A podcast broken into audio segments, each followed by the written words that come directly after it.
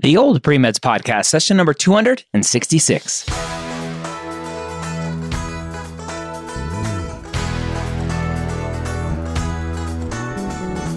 You're a non traditional student entering the medical field on your terms. You may have had some hiccups along the way, but now you're ready to change course and go back and serve others as a physician. This podcast is here to help answer your questions and help educate you on your non traditional journey to becoming a physician. Welcome to the Old Premeds Podcast. My name is Dr. Ryan Gray, your host here every week, where I get to take questions directly from you over at premedforums.com, specifically the non traditional pre-med discussion. This podcast is sponsored by Blueprint Prep at blueprintprep.com. Our question today is an interesting one about post-bac classes. Our question asker posted, I finally made my way to the forum. Been following Dr. Gray's podcast for quite some time, but don't think I heard this specific question being addressed yet.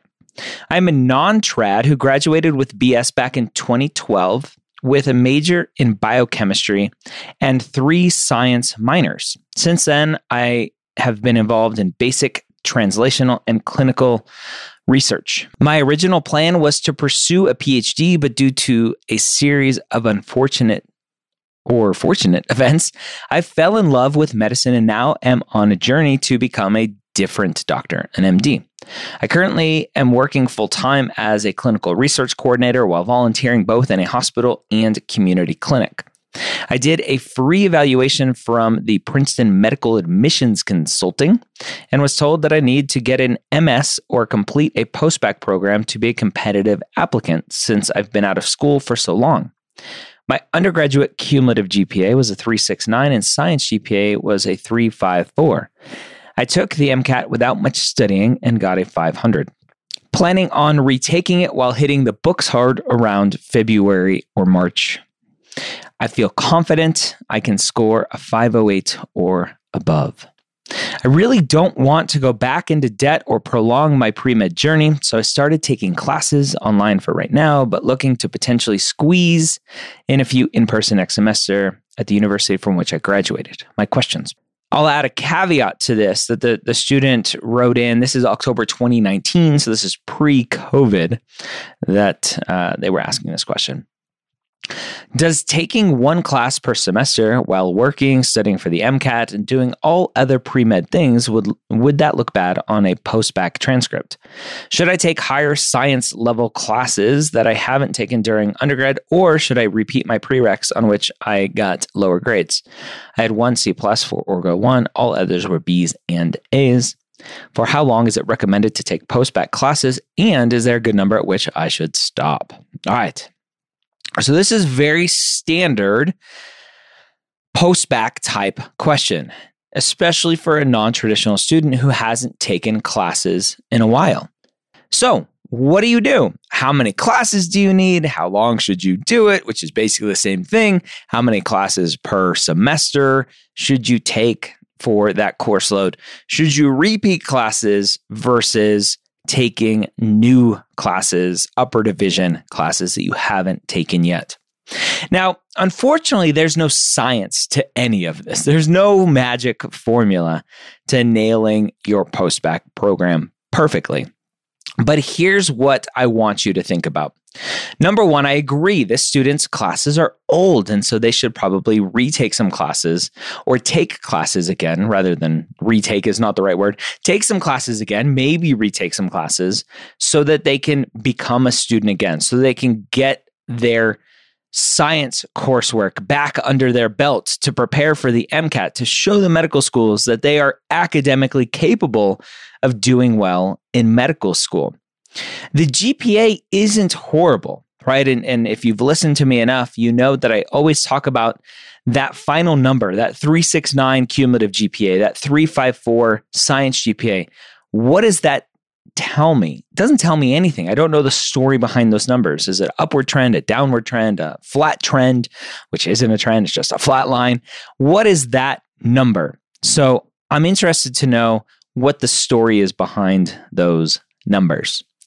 Moving on from from that, right? I, I definitely recommend taking more classes. I definitely would recommend taking more than one class. Taking one class at a time doesn't show academic rigor, doesn't show that you are capable of handling the coursework necessary to get through medical school. Medical school won't allow you to take one class at a time.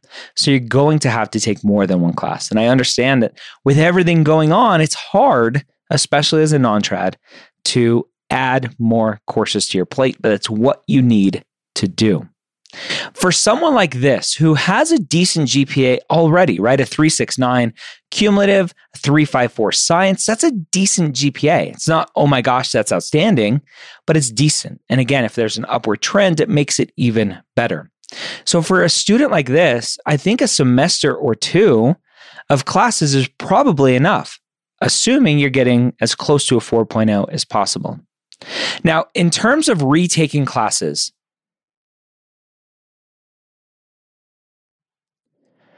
Now, in terms of retaking classes, the typical recommendation is obviously retaking classes where you received a C minus or lower. That typically is not considered quote unquote passing for medical school. It doesn't sound like this student has any of those classes. And so, do you need to retake anything, or do you just go and take upper division classes? For the 1C plus and Orgo 1, maybe potentially retaking that depending on if you consider your foundation solid enough to move forward. How did you do in Orgo 2? How did you do in biochemistry? I'm assuming you did decent in those because you said all others were B's and A's. So, for a student like this, I would probably just move forward, move on, and take upper division classes so that you can continue to show academic success that you are capable of doing well in medical school by by continuing to take more and more rigorous courses, right? Upper division courses are supposed to be more rigorous than lower division courses, right? The 400 level class is going to be harder than the 100 level class. Class. At least that's the way it's supposed to be. And so if you are just retaking classes, you're not showing any growth. You're just showing that you retook your A's and B's, and that doesn't do anything. So going and retaking those those classes where you've already received decent grades doesn't really do much other than shows that you can continue to do well in the classes that you already did well in. So, upper division classes, great. Take more than one class at a time so that you can do that. And then probably a semester or two to show that um, you can have that upward trend for a while. And then get ready and apply. So, congrats on the success so far. Uh, continue moving forward. And hopefully, for all of you who are listening to this or watching this, you can learn something about your journey from this episode and hopefully put it to good use for your journey to get into medical school. Part of that journey is taking the MCAT.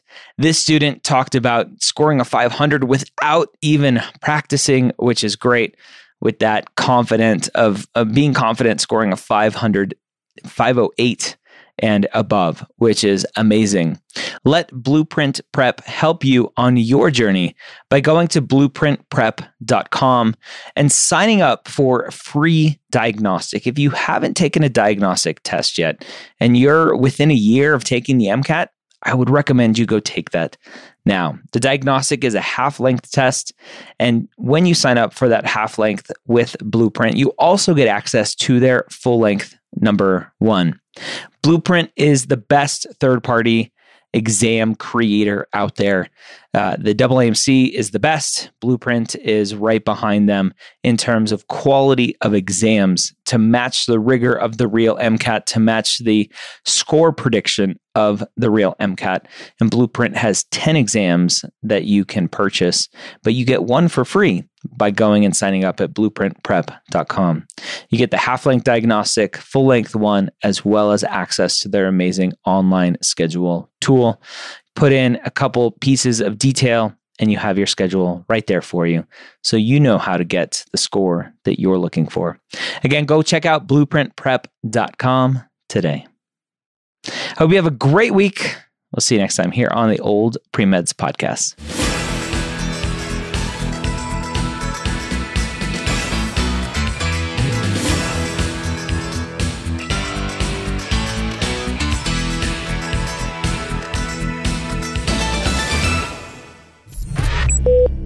This is MedEd Media.